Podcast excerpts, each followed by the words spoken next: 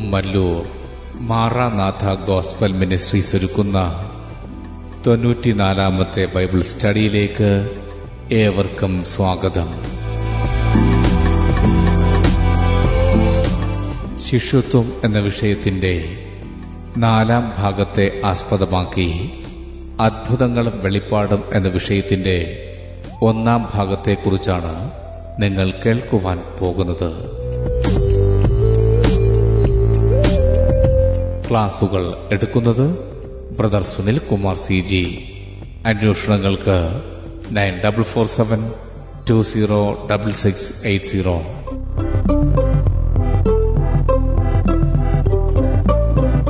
ഈ ക്ലാസുകളുടെ വീഡിയോ യൂട്യൂബിലും ലഭ്യമാണ്. Amen T V network Trivandrum Kerala. Triple nine five nine seven five nine eight zero.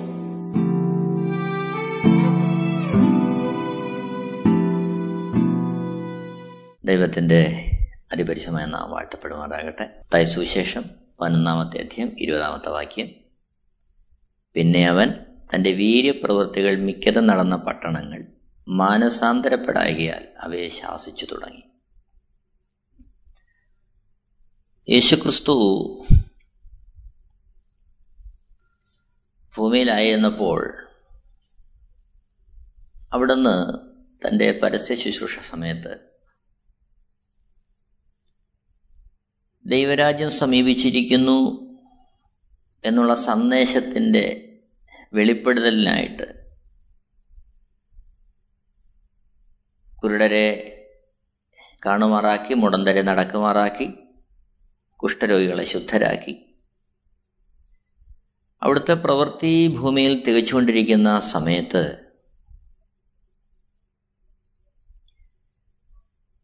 യേശു ഈ വീര്യപ്രവൃത്തികൾ നടന്ന ദേശങ്ങൾക്ക് അവിടുത്തെ വ്യക്തികൾക്ക് മാനസാന്തരത്തിന്റെ അനുഭവം ഉണ്ടാകാത്തതിനാൽ ശാസിക്കുന്നതായിട്ട് നമ്മളിവിടെ കാണുകയാണ്. മത്തായ സുവിശേഷം പതിനൊന്നാമത്തെ അധ്യായം ഇരുപത്തിയെട്ട് ഇരുപത്തൊമ്പത് മുപ്പത് വാക്യങ്ങളിൽ അധ്വാനിക്കുന്നവരും ഭാരം ചുമക്കുന്നവരും ആയുള്ളവരെ എല്ലാവരും എന്റെ അടുക്കൽ വരുവിൻ ഞാൻ നിങ്ങളെ ആശ്വസിപ്പിക്കും. ഞാൻ സൗമ്യതയും താഴ്മയും ഉള്ളവനാകയാൽ എന്റെ ഏറ്റുകൊണ്ട് എന്നോട് പഠിപ്പിൻ. എന്നാൽ നിങ്ങളുടെ ആത്മാക്കൾക്ക് ആശ്വാസം കണ്ടെത്തും എന്ന് യേശുക്രിസ്തു പ്രസ്താവിക്കുന്നതിന് മുമ്പ് പതിനൊന്നാം അധ്യയത്തിന്റെ ഇരുപത് മുതലാണ് ഈ ദേശങ്ങളെ ശാസിക്കുന്നത് നമ്മൾ കാണുന്നത്. ഇതിന് ശേഷമാണ് ഇരുപത്തെട്ടാമത്തെ വാക്യത്തിൽ യേശു ക്രിസ്തു അധ്വാനിക്കുന്നവരും ഭാരം ചുമക്കുന്നവരുമായുള്ളവരെ എല്ലാവരും എന്റെ അടുക്കൽ വരിക ഞാൻ നിങ്ങളെ ആശ്വസിപ്പിക്കും എന്ന പ്രസ്താവന നടത്തുന്നത്. അപ്പോൾ പതിനൊന്നാമധ്യത്തിന്റെ ഇരുപതാമത്തെ വാക്യം നമ്മൾ കാണുന്നത് ഈ വീര്യപ്രവൃത്തികൾ അനുഭവിച്ച വ്യക്തികൾ ഒരു മാനസാന്തരത്തിന്റെ അനുഭവത്തിലേക്ക് മാറണമെന്ന് യേശുക്രിസ്തുവോട് ആഗ്രഹിക്കുകയാണ്. ഇരുപത്തിയൊന്നാമത്തെ വാക്യത്തിൽ കോരസീനെ നിനക്ക് ഹാ കഷ്ടം. ബെസൈതെ നിനക്ക് ഹാ കഷ്ടം. നിങ്ങളിൽ നടന്ന വീര്യപ്രവൃത്തികൾ സൂര്യലും സീതോനിലും നടന്നിരുന്നു എങ്കിൽ അവർ പണ്ട് തന്നെ രട്ടിലും വെണ്ണീറിലും മാനസാന്തരപ്പെടുമായിരുന്നു. ഇരുപത്തിരണ്ടാമത്തെ വാക്യം എന്നാൽ ന്യായവിധി ദിവസത്തിൽ നിങ്ങളെക്കാൾ സൂര്യനും സീതോനും സഹിക്കാവതാകും എന്ന് ഞാൻ നിങ്ങളോട് പറയുന്നു. നോക്കണം ഇരുപത്തിമൂന്നാമത്തെ വാക്യത്തിൽ നീയോ കഫർണഹൂമേ സ്വർഗത്തോളം ഉയർന്നിരിക്കുമോ? നീ പാതാളം വരെ താണുപോകും. നിന്നിൽ നടന്ന വീര്യപ്രവൃത്തികൾ സോതോമിൽ നടന്നിരുന്നുവെങ്കിൽ അത് ഇന്നു വരെ നിൽക്കുമായിരുന്നു. ഇരുപത്തിനാലാമത്തെ വാക്യം. എന്നാൽ ന്യായവിധി ദിവസത്തിൽ നിന്നേക്കാൾ സോദ്യോമ്യരുടെ നാട്ടിന് സഹിക്കാവതാകും എന്ന് ഞാൻ നിങ്ങളോട് പറയുന്നു. അപ്പോൾ ഇവിടെ യേശുക്രിസ്തുവിന്റെ നാമത്തിൽ അത്ഭുതങ്ങളും അടയാളങ്ങളും നടക്കുമ്പോൾ അത് ആത്യന്തികമായിട്ടൊരുവനെ മാനസാന്തരത്തിലേക്ക് നടത്തണമെന്നുള്ളതാണ് യേശുക്രിസ്തുവിന്റെ ഹൃദയത്തിലെ താല്പര്യം ഇരുപത്തിമൂന്നാമത്തെ വാക്യത്തിൽ നമ്മൾ കണ്ടത് നീയോ കവർണഭൂമി സ്വർഗത്തോളം ഉയർന്നിരിക്കുമോ? നീ പാതാളം വരെ താണുപോകും. നിന്നിൽ നടന്ന വീര്യപ്രവൃത്തികൾ സോതോമിൽ നടന്നിരുന്നുവെങ്കിൽ അത് ഇന്നുവരെ നിൽക്കുമായിരുന്നു. എന്താണ് സോതോമിൽ നടന്നത്? അപ്പോൾ യേശുക്രിസ്തു പറയുന്നത് ആ നടന്ന അത്ഭുതങ്ങൾ സോതോമിൽ നടന്നിരുന്നുവെങ്കിൽ ആ ദേശത്തിന് രൂപാന്തരം വന്നേനെ മാനസാന്തരം വന്നേനെ. സോതോമിൽ നടന്നത് എന്താ? നമുക്കറിയാം അബ്രഹാം അദ്ദേഹത്തിന്റെ കൂടെ പുറപ്പെട്ട ലോത്ത് ലോത്ത് ആ സോതോമിൽ പാർത്തിരുന്ന സമയത്ത് ആ ദേശം മുഴുവൻ മ്ലേച്ഛത കൊണ്ട് നിറഞ്ഞു. ദൈവത്തിന്റെ ഹൃദയത്തിൽ ആ മ്ലേച്ഛത ഏറ്റവും വെറുപ്പായി തീർന്നു. ആ ദേശത്തെ നശിപ്പിച്ചു കളയുവാൻ ദൈവം പദ്ധതിയിട്ടു. ഉൽപ്പത്തി പുസ്തകം പത്തൊമ്പതാമത്തെ അധ്യയം ഒന്ന് മുതൽ ഇരുപത്തിയെട്ട് വരെ. അതിന്റെ ഇരുപത്തിനാല് ഇരുപത്തഞ്ച് വാക്യങ്ങൾ നമ്മൾ കാണുന്നു.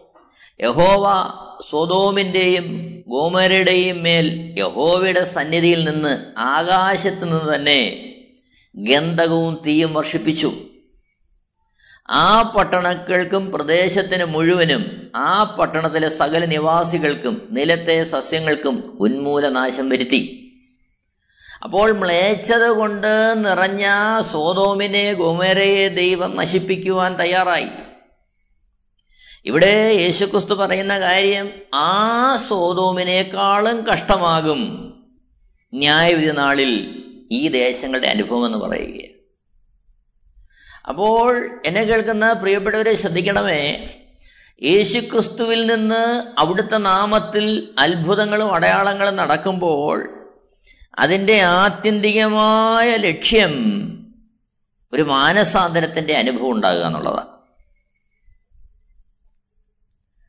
ആ മാനസാന്തരത്തിന്റെ അനുഭവം അതിൽ ജനങ്ങൾ മുന്നേറണം ദൈവം ആഗ്രഹിക്കുകയാണ്. കഷ്ടപ്പെടുന്ന ഭാരമനുഭവിക്കുന്ന വേദനിക്കുന്ന ജനങ്ങൾക്ക് ആശ്വാസം ഉണ്ടാകേണ്ടത് ആവശ്യം. അങ്ങനെ ആശ്വാസം നൽകുന്നത് ദൈവത്തിന് സന്തോഷം. എന്നാൽ അതിലുപരിയായി സ്വർഗത്തിൽ ദൈവം സന്തോഷിക്കുന്നത് ഈ അനുഭവങ്ങൾ ഒരുവന്റെ ജീവിതത്തിൽ ഉണ്ടാകുമ്പോൾ അവനൊരു മാനസാന്തരമുണ്ടായി. അവൻ ദൈവത്തിങ്കിലേക്ക് തിരിയണമെന്നുള്ളതാണ്.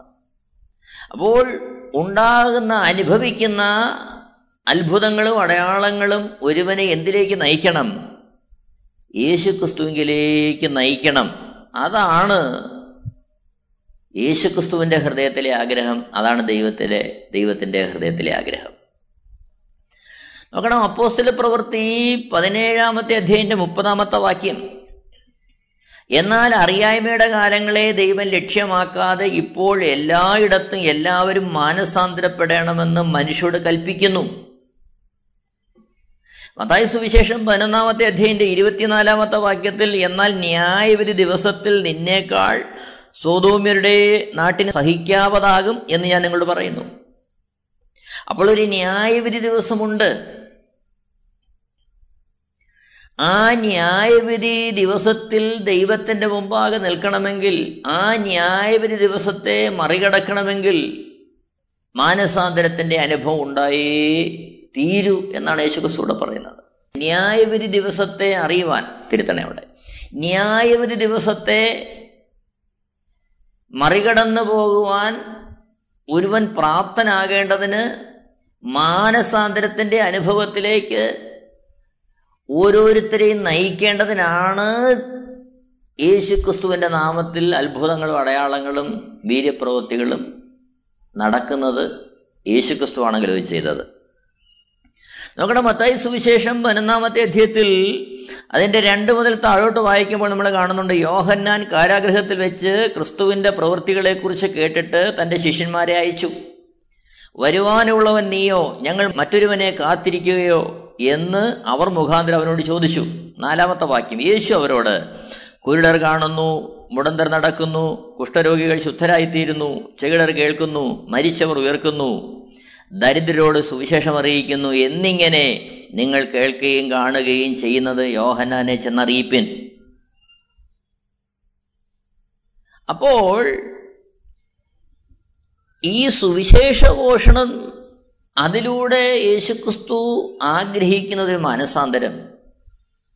ആ മാനസാന്തരത്തിലേക്ക് നയിക്കുവാൻ ദൈവരാജ്യം സമീപിച്ചിരിക്കുന്നു എന്നുള്ള വസ്തുത ഹൃദയങ്ങളിൽ വെളിപ്പെടേണ്ടതിനാണ് യേശുക്രിസ്തു ഈ അത്ഭുതങ്ങളെല്ലാം ചെയ്തത്. ഈ ന്യായവിധി നാളിനെ തെറ്റിയൊഴിയണം. ഈ ന്യായവിധി ദിവസത്തെ അതിജീവിക്കുവാൻ ആവശ്യമായ തരത്തിൽ വ്യക്തികൾ രൂപാന്തരപ്പെടണം. അതിന് മാനസാന്തരം ഉണ്ടാകണം. അതാണ് യേശുക്രിസ്തു അത്ഭുതങ്ങളും അടയാളങ്ങളിലും ആഗ്രഹിക്കുന്നത്. അതാണ് പതിനൊന്നിന്റെ ഇരുപതിൽ മത്തായി സുവിശേഷം പതിനൊന്നിന്റെ ഇരുപതിൽ അവൻ തന്റെ വീര്യപ്രവൃത്തികൾ മിക്ക നടന്ന പട്ടണങ്ങൾ മാനസാന്തരപ്പെടായാൽ അവയെ ശാസിച്ചത്. ആ നമ്മുടെ ജീവിതത്തിൽ ഈ കാലഘട്ടത്തിൽ മുറുകെ പിടിക്കേണ്ടത് ആവശ്യമായി കാര്യം. കാരണം യേശു യേശുക്രിസ്തുവിന്റെ നാമത്തിൽ അത്ഭുതങ്ങൾ നടക്കുന്നു അടയാളങ്ങൾ നടക്കുന്നു നമ്മുടെ ആവശ്യങ്ങൾക്ക് പരിഹാരം വരുന്നു. എന്നാൽ അതിൽ തന്നെ സംതൃപ്തരായി നാം നമ്മുടേതായ വഴിക്ക് നീങ്ങുന്നു. ഈ ലോകത്തിന്റെ എല്ലാ സുഖങ്ങളും സന്തോഷങ്ങളും ആർഭാടങ്ങളും അനുഭവിക്കുവാൻ നാം ആ ഒരു തരത്തിലങ്ങ് നീങ്ങുകയാണ്. എന്നാൽ യേശുക്രിസ്തുവിന്റെ ഹൃദയത്തിലെ ആഗ്രഹം ഈ അത്ഭുതങ്ങളും അടയാളങ്ങളും ഒക്കെ നമ്മുടെ ജീവിതത്തിൽ നടക്കുമ്പോൾ അതൊരു രൂപാന്തരത്തിലേക്ക് ഒരു മാനസാന്തരത്തിലേക്ക് നമ്മളെ കൊണ്ടുവരണം. അതായത് ദൈവത്തിന്റെ സന്നിധിയിലേക്ക് നമ്മളെ തിരിക്കുന്ന അനുഭവത്തിലേക്ക് കൊണ്ടുവരണം. അപ്പോസല പ്രവൃത്തി പതിനേഴാമത്തെ അധ്യയന്റെ മുപ്പത്തൊന്നാമത്തെ വാക്യം നമ്മൾ കാണുന്നുണ്ട്. താൻ നിയമിച്ച പുരുഷൻ മുഖാന്തരം നീതിയിൽ ന്യായം വിധിപ്പാൻ അവൻ ഒരു ദിവസത്തെ നിശ്ചയിച്ചു. അപ്പോൾ ദൈവം ന്യായം വിധിക്കുന്ന ഒരു നാളുണ്ട്. ആ ന്യായവിധി ദിവസം ന്യായവിധി നടത്തുന്നത് യേശുക്രിസ്തുവാണ്.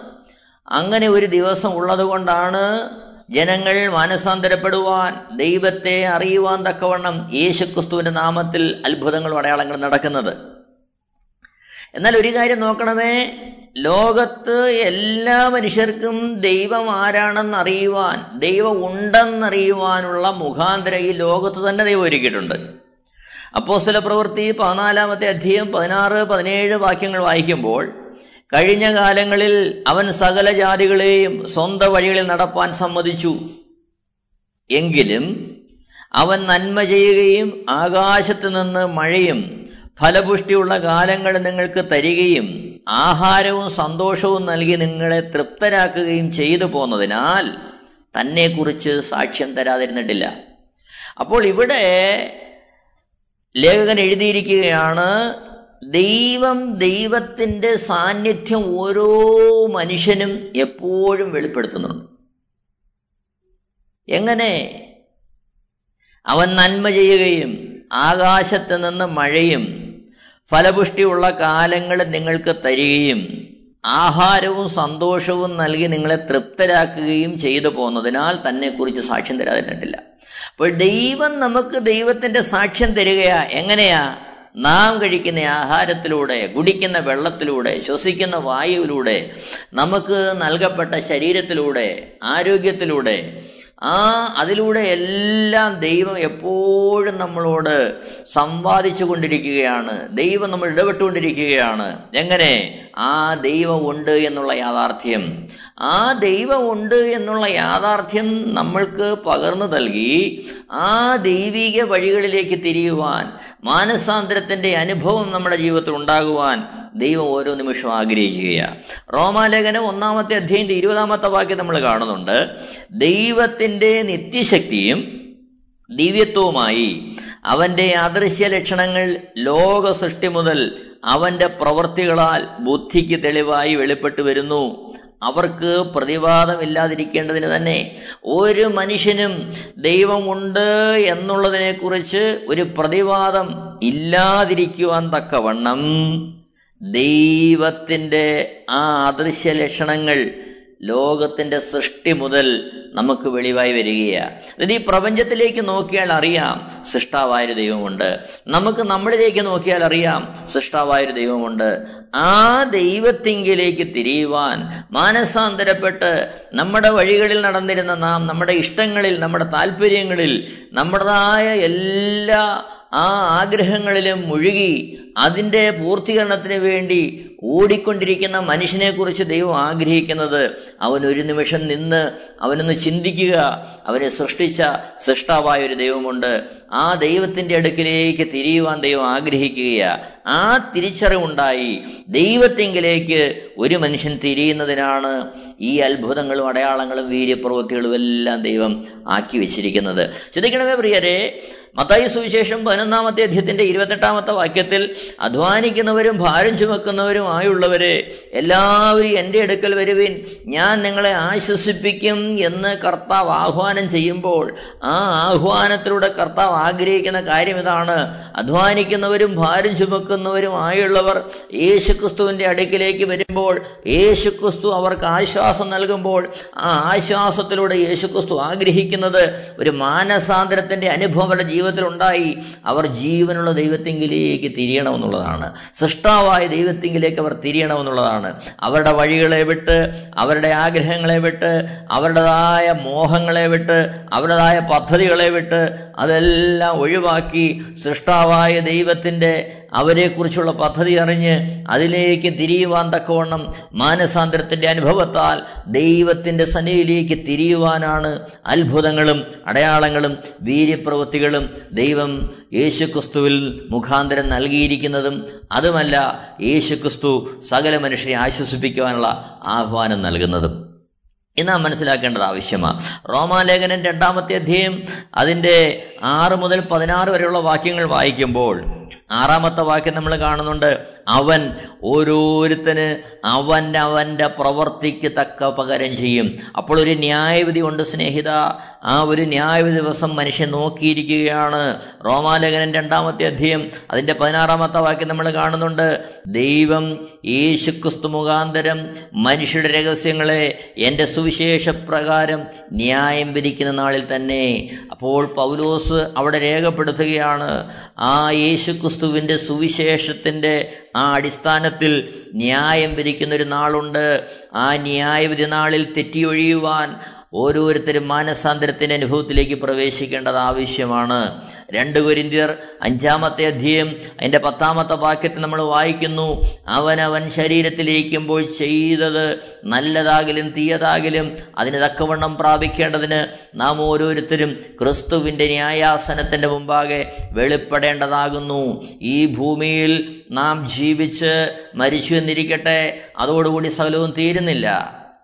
ആ മരിച്ചുപോയി നാം മൺമറഞ്ഞാലും ദൈവം നമ്മളെ ആ ദൈവത്തിന്റെ സന്നിധിയിലേക്ക് മടക്കി വരുത്തുന്നൊരു നാളുണ്ട്. അതാണ് നമ്മൾ വായിക്കുന്നത് അപ്പോസ്തല പ്രവൃത്തി പതിനേഴാം അധ്യയത്തിന്റെ മുപ്പത്തൊന്ന് ഒന്നാമത്തെ വാക്യത്തിൽ താൻ നിയമിച്ച പുരുഷൻ മുഖാന്തരം ലോകത്തെ നീതിയിൽ ന്യായം വിധിപ്പാൻ അവനൊരു ദിവസത്തെ നിശ്ചയിച്ചു. അതിന്റെ തെളിവായിട്ട് എന്ത് ചെയ്തു? യേശുക്രിസ്തുവിനെ മരിച്ചവരിൽ നിന്ന് ഉയർത്തെഴുന്നേൽപ്പിച്ചു. എന്നെ കേൾക്കുന്ന സ്നേഹിത ആ മാനസാന്തരത്തിന്റെ അനുഭവം ഉണ്ടായി. ദൈവസന്നിലേക്ക് തിരിയുവാൻ ദൈവം ആഗ്രഹിക്കുകയാണ്. നോക്കണം. ഇവിടെ നാം ഓർക്കേണ്ടുന്ന പരമപ്രധാനമായൊരു കാര്യം മരിച്ചു എന്ന് കരുതി എല്ലാം തീർന്നു പോകുന്നില്ല. വെളിപ്പാട് പുസ്തകം ഇരുപതാമത്തെ അധ്യയം പതിനൊന്ന് മുതൽ പതിമൂന്നിനുള്ള വാക്യങ്ങൾ വായിക്കുമ്പോൾ അവിടെ പത്മോസ് ദ്വീപിലായിരുന്ന യോഹന്നാൻ ആ കറുത്ത ദിവസത്തിൽ ഒരു വെളിപ്പാട് കാണുകയാണ് ദൈവം അവനൊരു വെളിപ്പാട് നൽകുകയാണ് ഞാൻ വലിയൊരു വെള്ള സിംഹാസനവും അതിൽ ഒരുത്തൻ ഇരിക്കുന്നതും കണ്ടു. അവന്റെ സന്നിധിയിൽ നിന്ന് ഭൂമിയും ആകാശവും ഓടിപ്പോയി. അവയെ പിന്നെ കണ്ടില്ല. മരിച്ചവർ ആപാലവൃദ്ധം സിംഹാസനത്തിന്റെ മുമ്പിൽ നിൽക്കുന്നത് കണ്ടു. പുസ്തകങ്ങൾ തുറന്നു. ജീവന്റെ പുസ്തകം എന്ന മറ്റൊരു പുസ്തകവും തുറന്നു. പുസ്തകങ്ങൾ എഴുതിയിരിക്കുന്നതിനൊത്തവണ്ണം മരിച്ചവർക്ക് അവരുടെ പ്രവൃത്തികൾക്കടുത്ത് ന്യായവിധി ഉണ്ടായി. അപ്പോൾ ശ്രദ്ധിക്കണമേ ന്യായവിധിയുടെ നാളുണ്ട്. നോക്കണം യോഹന്നാന്റെ സുവിശേഷം അഞ്ചാമത്തെ അധ്യയന്റെ ഇരുപത്തിരണ്ടാമത്തെ വാക്യം നമ്മൾ കാണുന്നു. എല്ലാവരും പിതാവിനെ ബഹുമാനിക്കുന്ന അതുപോലെ പുത്രനെയും ബഹുമാനിക്കേണ്ടതിന് പിതാവ് ആരെയും ന്യായം വിധിക്കാതെ ന്യായവിധിയെല്ലാം പുത്രന് കൊടുത്തിരിക്കുന്നു. അപ്പോൾ യേശുക്രിസ്തുവാണ് ന്യായകർത്താവ്. യേശുക്രിസ്തുവാണ് ന്യായം വിധിക്കുന്നത്. ആ യേശുക്രിസ്തുവിനെ ന്യായം വിധിക്കാനുള്ള അധികാരം കൊടുക്കാൻ എന്താണ് കാര്യം? സൃഷ്ടവായ ദൈവത്തിന് എത്രത്തോളം ബഹുമാനവും ആദരവും മനുഷ്യൻ കൊടുക്കുവാൻ ആഗ്രഹിക്കുന്നോ അതേ ബഹുമാനവും ആദരവും യേശു ക്രിസ്തുവിനെ ലഭിക്കേണ്ടതിന്.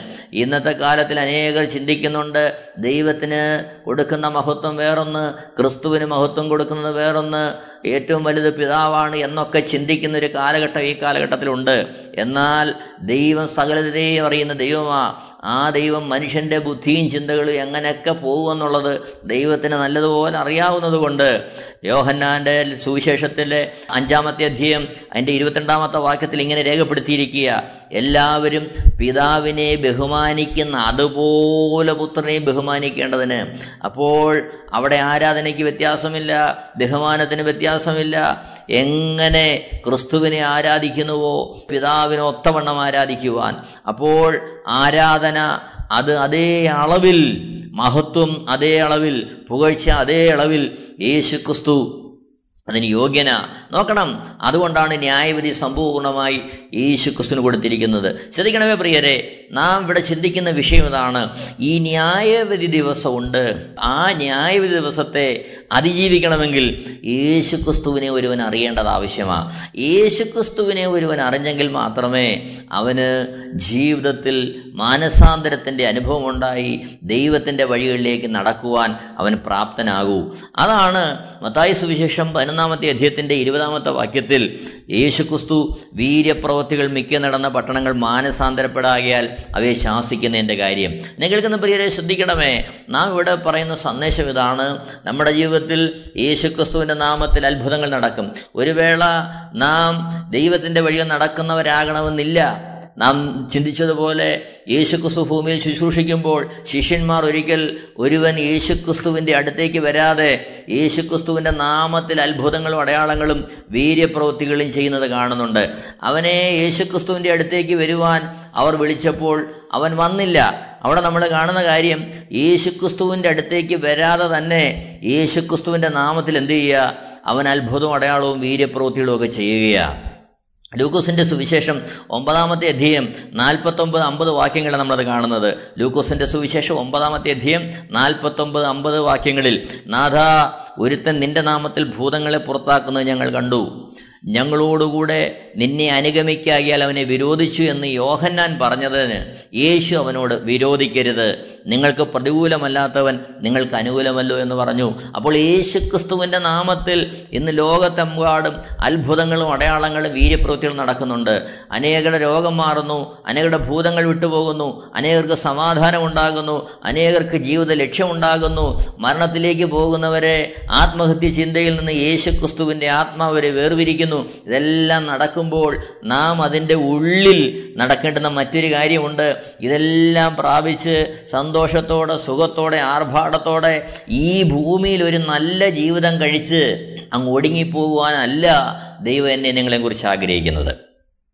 അതിലുപരിയായി ഈ അനുഭവങ്ങളിലൂടെ കടന്നു പോകുമ്പോൾ ഒരു പുനർവിചിന്തനം നമുക്കുണ്ടാകണം ഒരു കാഴ്ചപ്പാട് നമുക്കുണ്ടാകണം. എന്താണ് ആ കാഴ്ചപ്പാട്?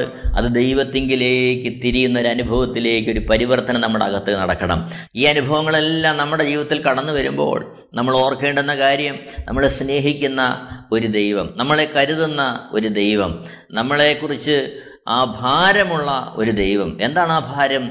ഒരു ന്യായവിധി നാൾ നമ്മുടെ മുമ്പിലുണ്ട്. ആ ന്യായവിധി ദിവസത്തിൽ നാം മാറണം. അതിനുവേണ്ടി എന്ത് സംഭവിക്കണം? മാനസാന്തരത്തിന്റെ അനുഭവത്തിലേക്ക് നമ്മൾ പ്രവേശിക്കേണ്ടത് ആവശ്യമാണ്. അപ്പോൾ യേശുക്രിസ്തു യേശുക്രിസ്തുവിന്റെ നാമത്തിൽ ഈ അത്ഭുതങ്ങളും അടയാളങ്ങളും വീര്യപ്രവൃത്തികളും ഒക്കെ നടക്കുമ്പോൾ അതിലൂടെ നടക്കണമെന്ന കാര്യം അവൻ ജീവനുള്ള ദൈവത്തിങ്കിലേക്ക് തിരിയുക എന്നുള്ളതാണ്. അതാണ് ഒരുവന്റെ ഹൃദയത്തിൽ നടക്കേണ്ടത്. നോക്കണമേ പ്രിയരെ ഇവിടെ നമ്മൾ വായിക്കുന്നു മത്തായ സുവിശേഷം പതിനൊന്നാം അധ്യയന്റെ ഇരുപത്തിനാലാമത്തെ വാക്യത്തിൽ എന്നാൽ ന്യായ ദിവസത്തിൽ നിന്നേക്കാൾ സോതോമരുടെ നാട് സഹിക്കാവതാകും എന്ന് ഞാൻ നിങ്ങളോട് പറയുന്നു. യേശുക്രിസ്തു പറയുകയാണ് അപ്പോൾ യേശുക്രിസ്തു ഇതെല്ലാം ചെയ്യുന്നതിന്റെ ഏറ്റവും പ്രധാനപ്പെട്ട കാര്യം ഒരു മാനസാന്തരത്തിന്റെ അനുഭവത്തിലേക്ക് വരിക.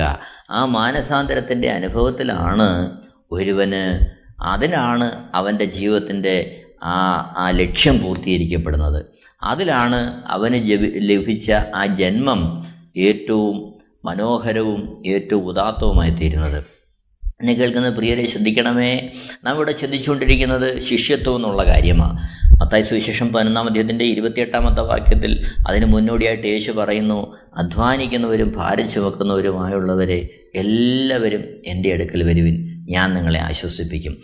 എല്ലാവരും എന്റെ അടുക്കൽ വരുവിൻ ഞാൻ നിങ്ങളെ ആശ്വസിപ്പിക്കുമെന്ന് പറയുമ്പോൾ അതിന്റെ മറുഭാഗത്തുള്ള കാര്യം എല്ലാവരും മാനസാന്തരപ്പെടണമെന്ന് ദൈവം ആഗ്രഹിക്കുകയാണ് എല്ലാവരും ദൈവത്തിന്റെ അടുക്കലേക്ക് തിരിയണമെന്ന് ദൈവം ആഗ്രഹിക്കുകയാണ് എല്ലാവരും ശിഷ്യത്വത്തിന്റെ മാർഗത്തിലേക്ക് തിരിയണമെന്ന് ദൈവം ആഗ്രഹിക്കുക. സ്വന്തം മോഹങ്ങളെ വിട്ട് സ്വന്തം താല്പര്യങ്ങളെ വിട്ട് സ്വന്തം ഇഷ്ടങ്ങളെ വിട്ട് ദൈവത്തിന്റെ വഴിയിലേക്ക് തിരിഞ്ഞ് ന്യായവിധി നാളിൽ തെറ്റി ഒഴിയുന്ന ഒരനുഭവം ഒരുവന്റെ ജീവിതത്തിൽ ഉണ്ടാകണമെങ്കിൽ അവന്റെ ജീവിതത്തിൽ നടക്കുന്ന അത്ഭുതങ്ങൾ അത് യേശുക്രിസ്തുവിന്റെ അടുത്തേക്ക് അവനെ തിരിക്കുന്ന യേശുക്രിസ്തുവിലേക്ക് അവനെ തിരിക്കുന്ന മാനസാന്തരത്തിന്റെ അനുഭവന് നൽകുന്ന ഒരവസ്ഥയിലേക്ക് മാറണം.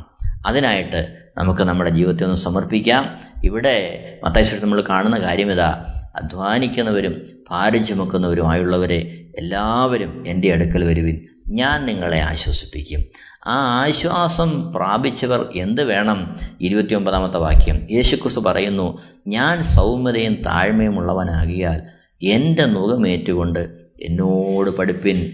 എന്നാൽ നിങ്ങളുടെ ആത്മാക്കൾക്ക് ആശ്വാസം കണ്ടെത്തും. നിങ്ങളുടെ ആത്മാക്കൾക്ക് ആശ്വാസം കണ്ടെത്തും. അപ്പോൾ ആ ഒരു തരത്തിൽ നിത്യമായ ശാന്തിയിലേക്കും നിത്യമായ സമാധാനത്തിലേക്കും നമ്മളെ തിരിച്ച് യേശുവിനെ അനുഗമിക്കുന്ന ഒരു മാർഗത്തിലേക്ക് നയിക്കുവാനാ വിശുദ്ധ വേദപുസ്തകം ഇവിടെ നമ്മളെ ആഹ്വാനം ചെയ്യുന്നത്. നമുക്കതിനായിട്ട് നമ്മളെ തന്നെ ഒന്ന് സമർപ്പിക്കാം നമുക്കൊന്ന് ഒരുങ്ങാം. നമ്മുടെ ജീവിതത്തെ ആ ഒരു ആ ഒരു കാഴ്ചപ്പാടിലേക്ക് നമുക്കൊന്ന് മാറ്റാം.